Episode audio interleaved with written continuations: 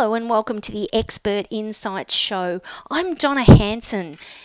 Our Expert Insights CDs are designed to provide you with concise information on topic topics relevant to you in a format that maximizes your time and keeps you up to date on current trends. In this Expert Insights show, we speak with Sharon Weinstein about how work life balance impacts on productivity. But before I introduce you to Sharon, let me tell you a little about her. Sharon is a speaker and author who specializes in work life balance. Prior to her commitment to work life balance, Sharon, a registered nurse by education and passion, worked 100 hours per week, three countries per week, until she missed a family event because of a flight delay in Eastern Europe. The plane had contraband on board and the delay extended for four days. It was at this point that Sharon realized, realized she needed to shift her paradigm and get a life. Sharon's often referred to as a stress buster for her ability to identify stressors and solutions and is recognized globally for her ability to empower others to be all that they can be. She combines real life stories and conversational techniques that immediately resonate with her audiences. She works with organizations that want to learn how life balance can drive safety, satisfaction, and success. Welcome, Sharon. Thank you, Donna. I'm so pleased to be with you today. I'm looking forward to learning a bit more about this because I, as uh, I'm sure a lot of our listeners are, are always looking for new ideas and strategies around uh, getting that work life balance and understanding how, when you're stressed or when things just aren't quite going right, it can really, really impact on your productivity, can't it?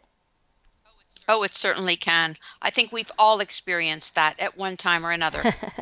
Look, Sharon, I know a shift from nursing to work-life balance. We've we've briefly sort of touched on why, but I'm curious to how it happened. Well, Donna, I'll start with the fact that once you're a nurse, you're always a nurse. there is no such thing as an old nurse. There is no such thing as a retired nurse. We prefer to refer to ourselves as seasoned professionals. So professionals who have perhaps more experience than the newer cadre of nurses, but we are always still nurses. When I was working a lot of hours, a lot of countries, uh, just so much time, I was exhausted, but because I'm typically a high energy person, it really didn't impact me, or so I thought, professionally, personally, and certainly not related to my health. But the incident in Armenia was perhaps the trigger for me. I knew that if I was missing my son's engagement party, which is exactly what happened, that following the engagement there would be a wedding. And following the wedding there would perhaps be children. And although I had missed so much of my life, I was never going to give up the opportunity to be with grandchildren. And it was at that point in my life that I decided, even without having them, that I would prepare myself for a future that allowed me to secure work life balance. Wow. Wow, it, it's interesting, and I, I, know we're going to chat today about some strategies, four strategies in particular for work life balance. Um, but before we go on to that, I just want to ask do you think today um, we tend to be a lot more skewed or out of alignment with what our priorities are? I believe that we do. I believe that each of us, because of the work environment, because of the way that the economy is not just in in the United States but certainly in your country all over the world work life balance is a concept that includes proper prioritizing. Mm. and that's what we don't do between work which is career and ambition and lifestyle which is health pleasure leisure family and spiritual development or meditation. And yes it really does exist. The problem is that no one a admit it nor B, take the time to secure it. Mm. Okay, all right. So let's get into it. We're going to chat about four strategies for work life balance to increase our productivity and, in turn, many other aspects of our lives. Let, let's start firstly with the question Does work life balance really exist, and what, what's your interpretation of it? I believe that it exists. There's no question. In today's fast paced business world, the ability to achieve work life balance is becoming more and more difficult. Employers expect more from staff. Mm-hmm. And we're increasingly putting additional pressure on ourselves to achieve greater results. We have to be more productive. There's less staff that has to do more. So, when did it become acceptable for a routine 9 to 5 workday to become 8 a.m. to 7 p.m. or 8 p.m. or even midnight? Many of us have allowed this to happen, whether it is through conforming to the workplace culture or feeling obliged to put in more hours because we're afraid that we won't have a job otherwise. Maintaining work life balance is not only important for your personal health and relationships, but it can also improve the efficiency of your workplace. It allows us to become less susceptible to burnouts. We pay attention where attention, where attention is due. We have fewer health problems, and we think and feel better. Mm. So, um, do you think there is a line in the sand, or uh, as you said, do you think this has just become somehow become blurry? Has it just sort of been like a bit of a snowball? Something's happened and it's rolled rolled along, and we've gotten to this point, or uh, was there something significant that you think's happened that's that's shifted us so that the line between work and life seems to be balance um, seems to be out of balance, or um, was there something you think that might have triggered that? I think that perhaps for many of the people I know, the trigger was the economic situation. Mm-hmm. People were being laid off. When people were being laid off, employers were not replacing those those jobs with real people. Instead, they doubled up with the existing staff and had them do more. So having to do more in less hours, in less time, and for the same amount of money causes burnout. It causes less productivity in, in the long haul. And it, it contributes certainly to our lack of balance. When there's a balance between work and home, you have greater control of where your focus remains. So if you leave your work at the office, your full attention will be on your home life when you are home and give your relationships the attention that they need and that they deserve. When you spend time with your partner, children, or friends, your mind needs to be solely focused on the experiences that you're having rather than thinking of what you have to do at work when you bring that briefcase home full of work and you set it aside and think, I'll get to it later. Or if you have young children, you don't pay attention to them when you get home and instead you start to continue the work that is in that briefcase, knowing that you're never going to finish. All of that creates a challenge for us and contributes to an imbalance. And it's that imbalance that impacts us, that causes us to be out of alignment. Mm. It affects our job, it affects our relationships, it affects our health, it affects our finances, it affects every part of our being. Mm. Um, so, just a couple of things that that's raised for me that I just want to get your perspective on. So, um, work life balance is this more about maybe um, having some strategies in place personally that enable you to compartmentalize the various aspects of your your life so that you can truly be present. I know that was it Eckhart Tolle that wrote a book, The Power of Now, and and the fact that you know we seem to sometimes be out of sync because of the fact that that we are trying to do so many things at once and that that we really aren't being present I believe that that's true. So I think that there are some steps that each and every one of us can take. I would say first learn to say no. Mm. In my book, B is for Balance, I offer up the fact that no is a complete sentence. It's okay to say no without making an excuse. It's okay to say no to an invitation to a dinner party that perhaps you really don't want to attend. And you don't have to make up an excuse like, my grandmother is ill. Well, how many grandmothers do you have and how many times have they been ill? We've all heard that story. When it's something else, it's the dog died or my brother ate my homework or something. It's always something. We don't need to come up with excuses. All we need to say is, thank you so much for asking me. I graciously decline. The answer is no. Or I'm honored that you asked me. I just cannot put that into my schedule at this time. I cannot make it work and do my best, which is what you deserve. Please ask someone else. Mm. If you have staff working for you, you have to have the right people in the right seats on your bus. Mm. In healthcare, we always talk about the idea of not having just warm bodies. Do you want five nurses walking down the hallway who perhaps are incompetent and don't understand that patient population or the complexities of the disease process just to say that you have bodies walking down the hall? Absolutely not. You want to make sure that you have the best of the best. If you have only one or two slots within your business, you want to fill those slots with people who are competent, or else it's all going to come back to you and fall on your shoulders and make you more stressed. So, having the right people in the right seats on your bus or on your team is critical. And then I believe having the I'll think about it overnight theory. Mm. Put it away, say, let me give it a thought, mm-hmm. hold it until tomorrow, and then take it out, and then say no. Mm-hmm. Hmm. I mean, it, it that really makes it sound quite easy and simplistic. And I guess a lot of the time, what we do is complicate it because there's an emotional attachment. Exactly. Mm, We're all afraid to say no. And then the other thing I think that needs to happen is we need to prioritize. mm, You know, well, everyone has a to do list. It's either an electronic list or a paper list or an app list. It's something. Sometimes those lists just run for miles and miles. They're bigger than our shopping list for the holidays. What we need to do is to convert that to do list into a must do list. mm. Think about the things that are within your control.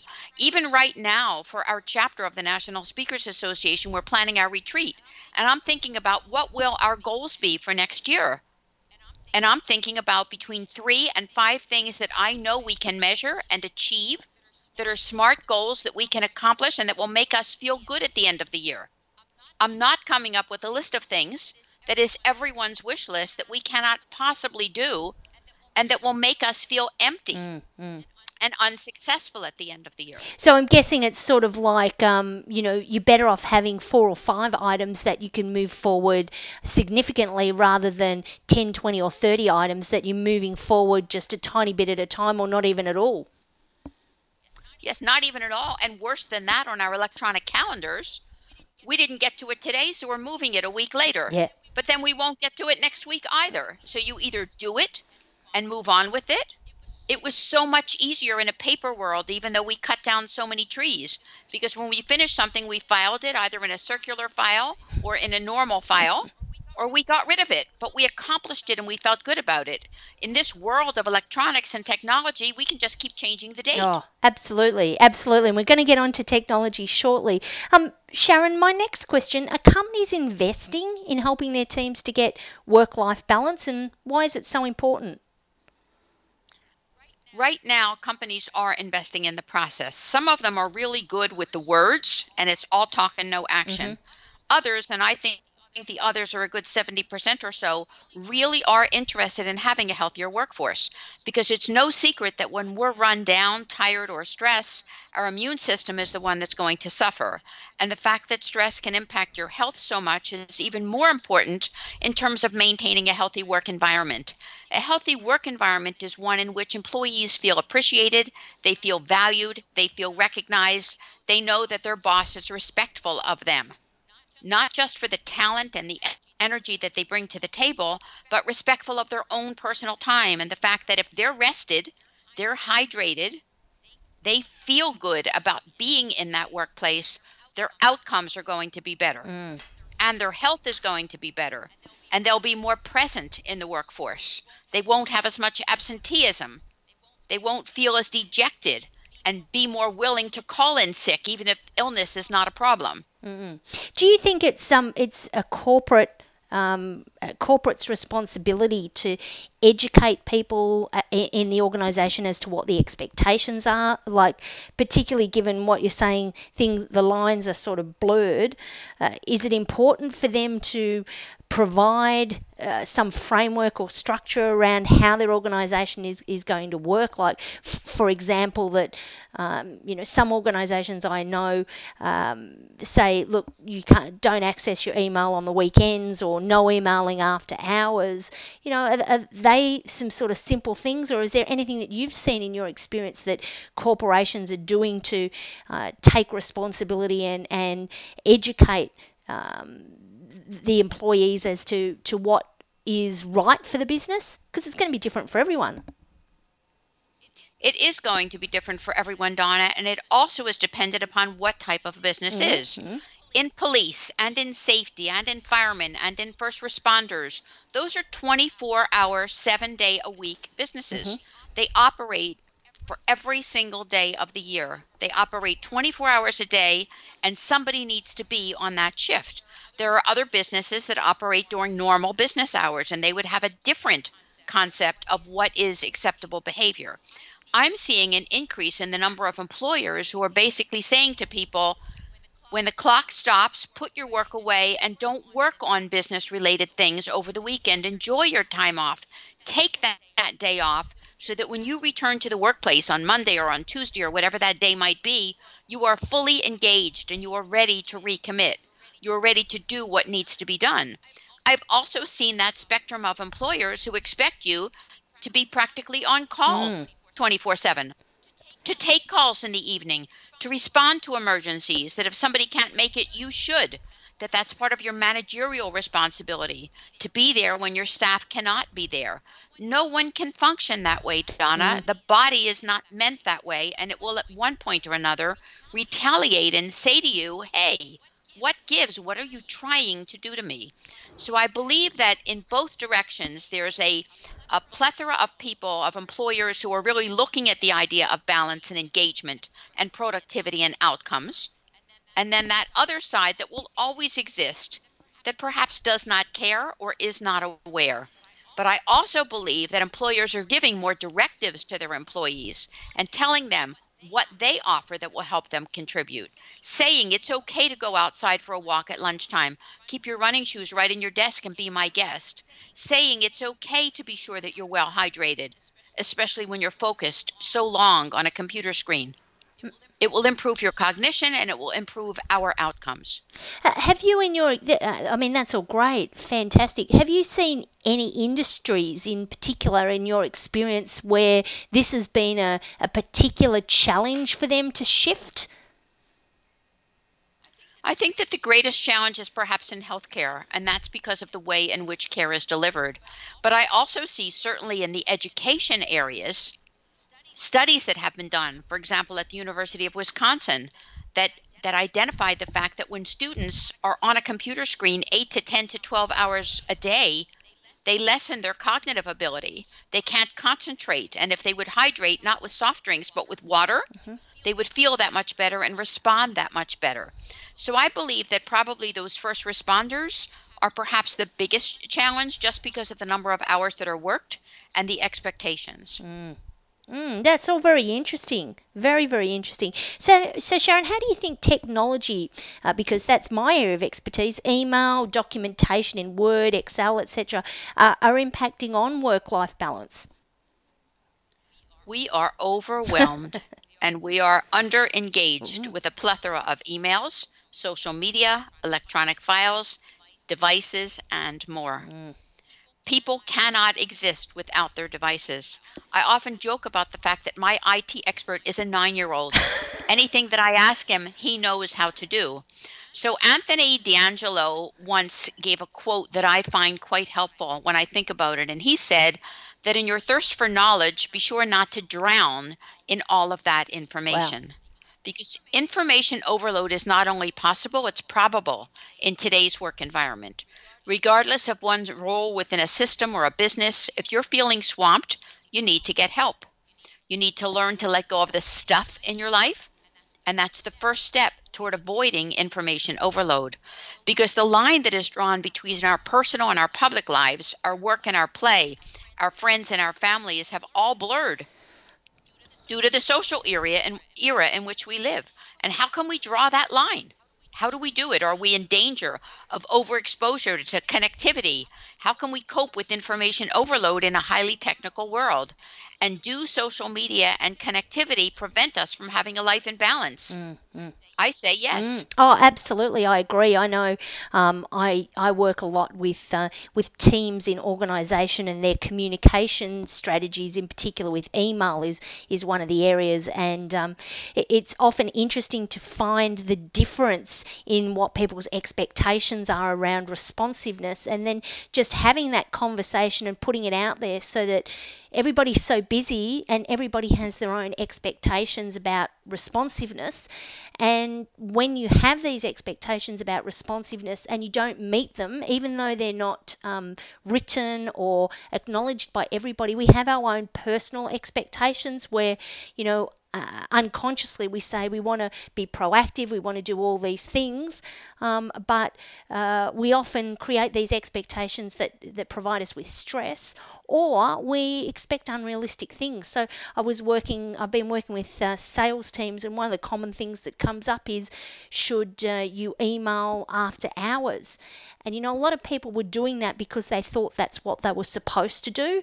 And it wasn't until, you know, we brought it out in the open as a conversation piece and said, well, what are the expectations? And, and the managers would sort of say, uh, well, look, we don't expect if, if we send an email or a message after, you know, six o'clock at night, we don't expect a response from you till, uh, you know, early business hours the next morning. So after 9 a.m., 8, 9 a.m.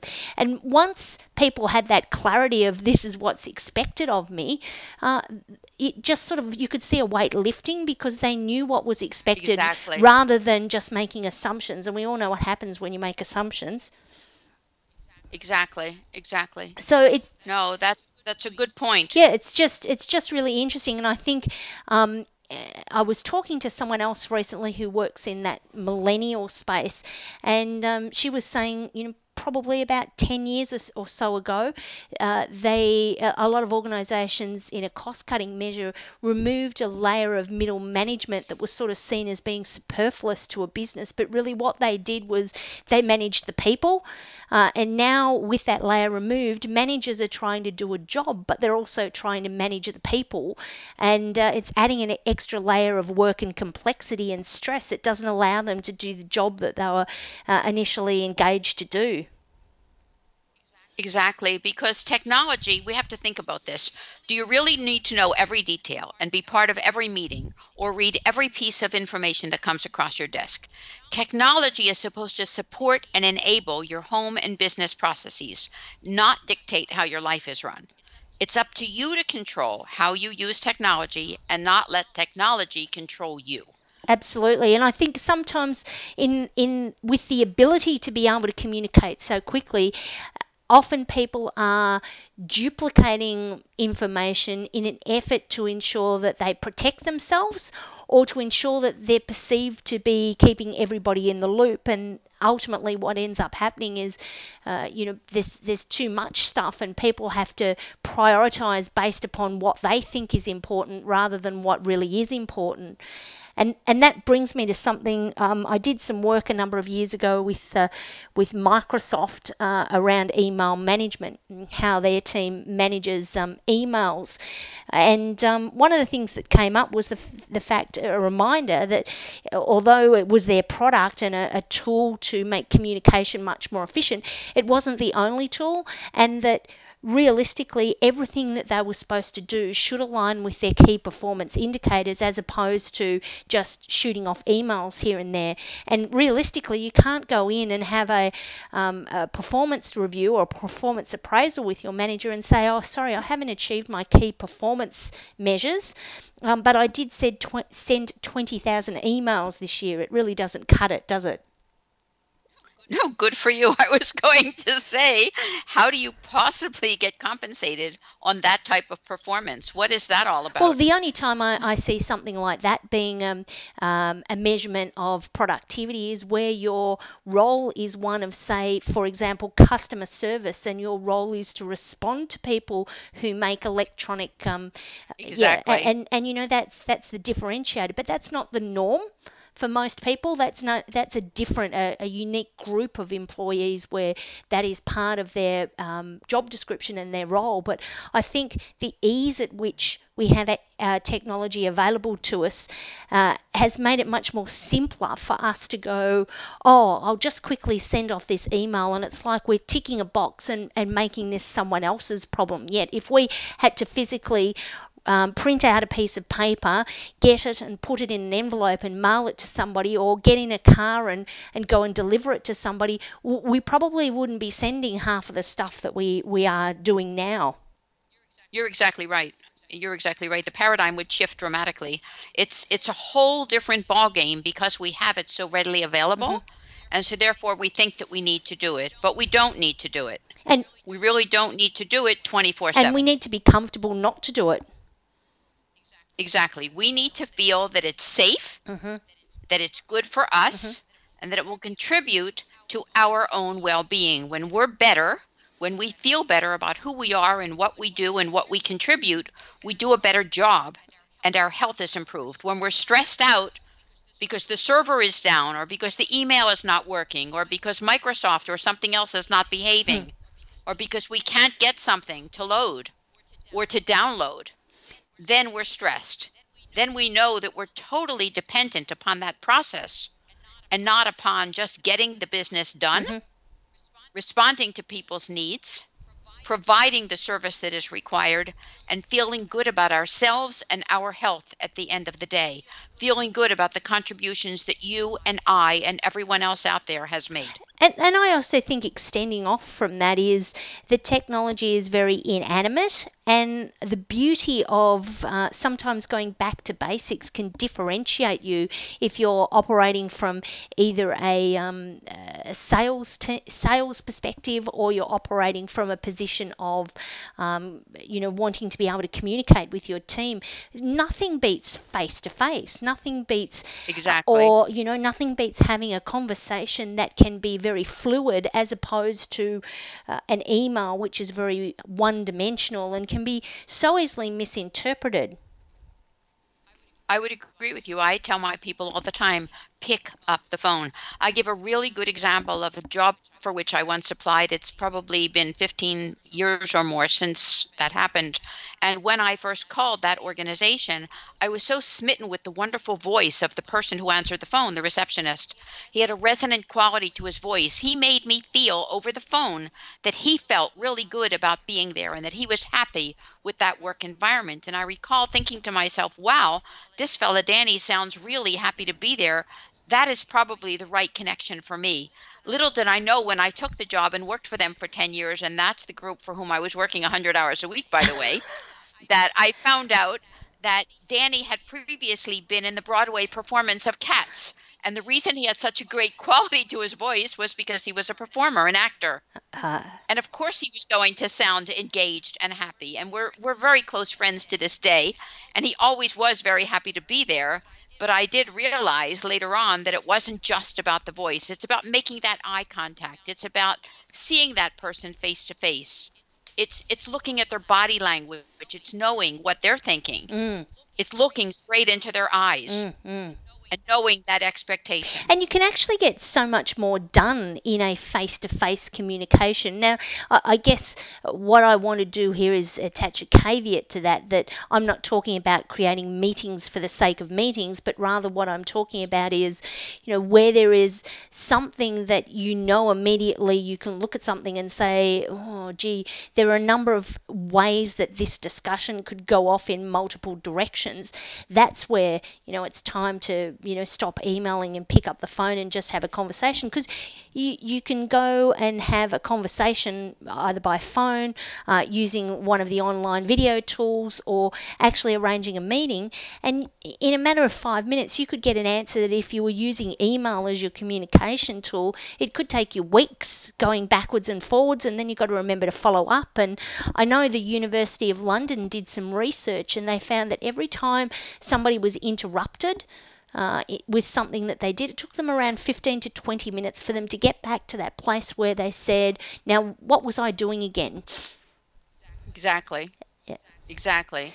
You know, Donna, work life balance is not a result of time management. I think we need to talk about that. Mm. Work life balance is not about finding more time to fit into your day because each of us only has that requisite 24 hours in a day. If you're spending all of your time managing your time, you're focusing in the wrong place. You'll experience a happier and more fulfilling life by focusing on your values rather than on your time. Mm. I think it was Stephen Covey that said uh, it's not about scheduling your priorities, it's about prioritizing your schedule. Or shed, it's That's exactly something right. along those lines. It's about scheduling your priorities, um, not just scheduling for the sake of scheduling. Exactly. Or Etty Hillesum put it this way. She said, sometimes the most important thing in a whole day is the rest that we take between two deep breaths. Mm, I like that one. I like that one. Now, I'm Yeah, I do convinced. Sharon, already that, you know, we could talk for ages on this particular topic because I know you're passionate about uh, work life balance on your side of things. And I know on my side of things with technology, I'm all about leveraging that. Um, but I've got a few more questions uh, that I wanted to ask. You know, many of our listeners may be managers or individuals seeking to improve their own or their team or their organization's work life balance. What are some of the signposts that they may have an issue in this area? That's a really great question. If you have people who are dragging and not producing what they should be producing, there's a problem. Mm-hmm. If you have people falling asleep at their desks or drinking too much coffee or spending too much time at the coffee machine or at the coffee shop, that's a problem.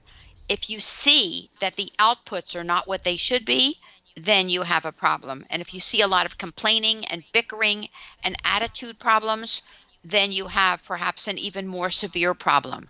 You should be seeing in a workplace a group of people who smile freely, who feel good about being there, who are engaged because they feel valued and recognized for the job that they do and for the, the value that they bring to the table, to the organization. So, making things easier for them by having water available when it's needed, by perhaps having fruit breaks, by perhaps having an opportunity for people to take a deep breath, to go for a walk. In some workplaces, they're studying the use of 15 to 20 minute naps in respite areas to see if that does improve outcomes as well.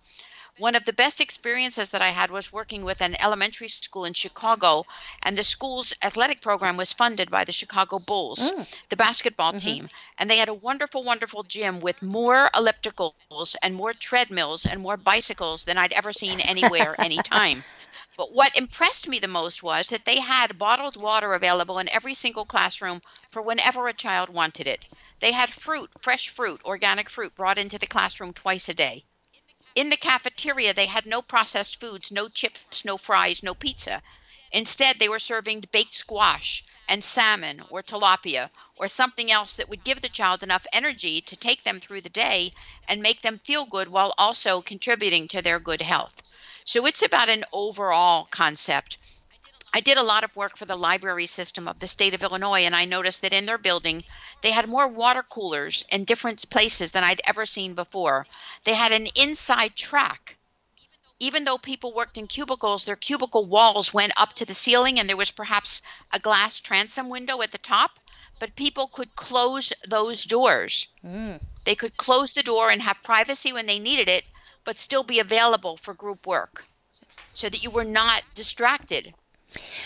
like you might have been in a more open office environment. Mm, which is really important. Uh, and I guess what we also need to consider here is that it didn't take us five minutes to get to this point. So it's it's not a five minute fix. It's and putting a number of No. pieces together. I, I, guess we've sort of got to a point where we recognise this as a um, a possibility for improvement. We recognise that this is a uh, an ongoing struggle and challenge for many people, and providing some framework and support support structures that enable you to get the most out of your your employees and yourselves. Because as you said, um, you know when you don't have people, when you have people that are out of balance for whatever reason, it's good to recognise it. But just as important, it's good to understand the impact that that has financially and I guess morale wise across your organisation. I would agree with you. You know, you may not always have the opportunity in a workplace to do what you love, mm-hmm. but you can love what you do. Mm-hmm. And part of loving what you do is feeling recognized, is feeling appreciated, appreciated, feeling that you're in a work environment that makes you feel good about being there. Absolutely. Now, Sharon, we're fast running out of time and you've shared some amazing insights. Before we wrap up, what simple strategies can our listeners in, implement that may help them bring things back in alignment, maybe not just for themselves, but for their teams as well? Okay, well, the first thing that I would say is, you know, you talked a lot about information technology. One of the things that we didn't hit on was the idea of connectivity. Mm. So if you want to get a decent night's sleep and you want to be well rested, get rid of that power strip that might be under your bed that's interfering with your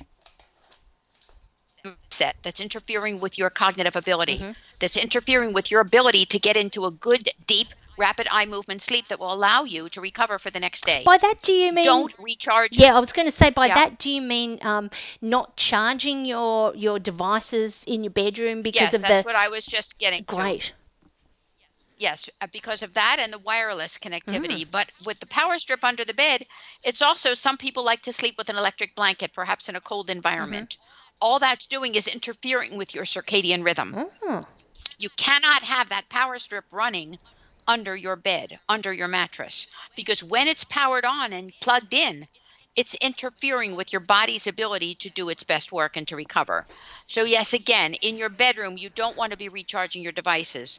A lot of us travel. When you're in a hotel, you don't want that right next to the bed Mm. recharging. Put it in the bathroom, put it somewhere else. Put it where it's not going to interfere with you and with your mind. It amazes me the number of young people who sleep with their cell phone under their pillow because they're so afraid to miss a text message from their friends. And then they hold that phone right next to their ear, which is right next to their brain, which is interfering with their body's ability to be well. That entire Wi Fi process, learn to use earbuds or headsets whenever possible. That would be one thing. Something else is to make sure that you're hydrated, and that does not mean with coffee or tea. Mhm. Yes, a cup of tea is great, but a glass of water is better. And people should be drinking half of their body weight in ounces of water per day in order to give their cells what their cells truly need. Make sure that you get enough sleep. For women, it's estimated that they can get by on seven hours. For some odd reason, men seem to need eight and a half to nine. Whatever it is that your body needs, give it what it needs and be kind. Go for that 10 to 15 minute walk. Sit down and close your eyes for 10 or 15 minutes and just regroup and have a rest. Have a quiet period. Make sure that when you go home, you put the work away and that it doesn't follow you home. Your family, those with whom you live, recognize the fact that you're not paying attention to them. My favorite story is one many years ago when my children suddenly told me, and they were grown at that time, that they weren't going to talk to me anymore. And I said, What's the problem? And what said was that they were only going to talk to their dad because I wasn't smart enough as their mom to know to put my phone on mute while I was talking to them. And they could hear me typing 150 words a minute in the background and knew that I wasn't really engaged in the conversation. And so I'd say, Well, test me, you know, ask me again what you said to me. And they would tell me, and I would repeat it verbatim. I was able to multitask and I could give it right back to them, Donna. but they weren't happy with that because I was not 100% attentive to them, and they were exactly right. And I stopped doing it. No, I don't put my phone on mute when I'm talking to them. I make sure that when I'm talking to them, they are important to me. Mm, mm. They're part of my life. I brought them into this world, Wow. Well, and I I want to be involved. Wow, Sharon, that's some great insights. So, just to recap on a few of them earbuds, hydration, the board underneath your, your bed or beside your bed, even just simple things like moving those can impact on your, um, your ability to regenerate when you're sleeping. Making sure you get good sleep, putting work away when you get home, and five, uh, 10 to 15 minute walks or eye closing, sort of regrouping, that there's nothing wrong with doing some of these things. They're just amazing insights, Sharon. I know they're simplistic, but it really doesn't have to be that hard, does it? No, it doesn't. It's right in front of us. Yep. Simplify your life. so, Sharon, if some of our listeners want to get in contact with you, or I believe you also have a book, was it B for Balance? Yes, the book is called B is for Balance, second edition. It won first place in consumer health last Mm. year, and it's available on Amazon and on Kindle. Mhm. And then it was so successful that the publisher gave me a dedicated website, which is called B is for beisforbalance.com. So there's a blog on that site, there's information about balance. It's amazing. And then I also, of course, have a speaker website at sharonmweinstein.com, and I'm on every piece of social media. I also save time on social media by posting in advance using Hootsuite and other tools that allow me to appear engaged mm-hmm. and to appear very active, but also to maintain control of my time and my balance. Wow. Wow. Sharon, look, thank you so very much for your time today and for your insights on gaining a work life balance and its, and its impact on productivity for ourselves and our teams. Listeners, thank you for joining us for this Expert Insights show. For more information on our services, visit donnahanson.com.au or, of course, the three W's, primesolutions.net.au. Until next time, this is Donna Hanson helping you work smarter and not harder with technology. Bye for now. Thank you.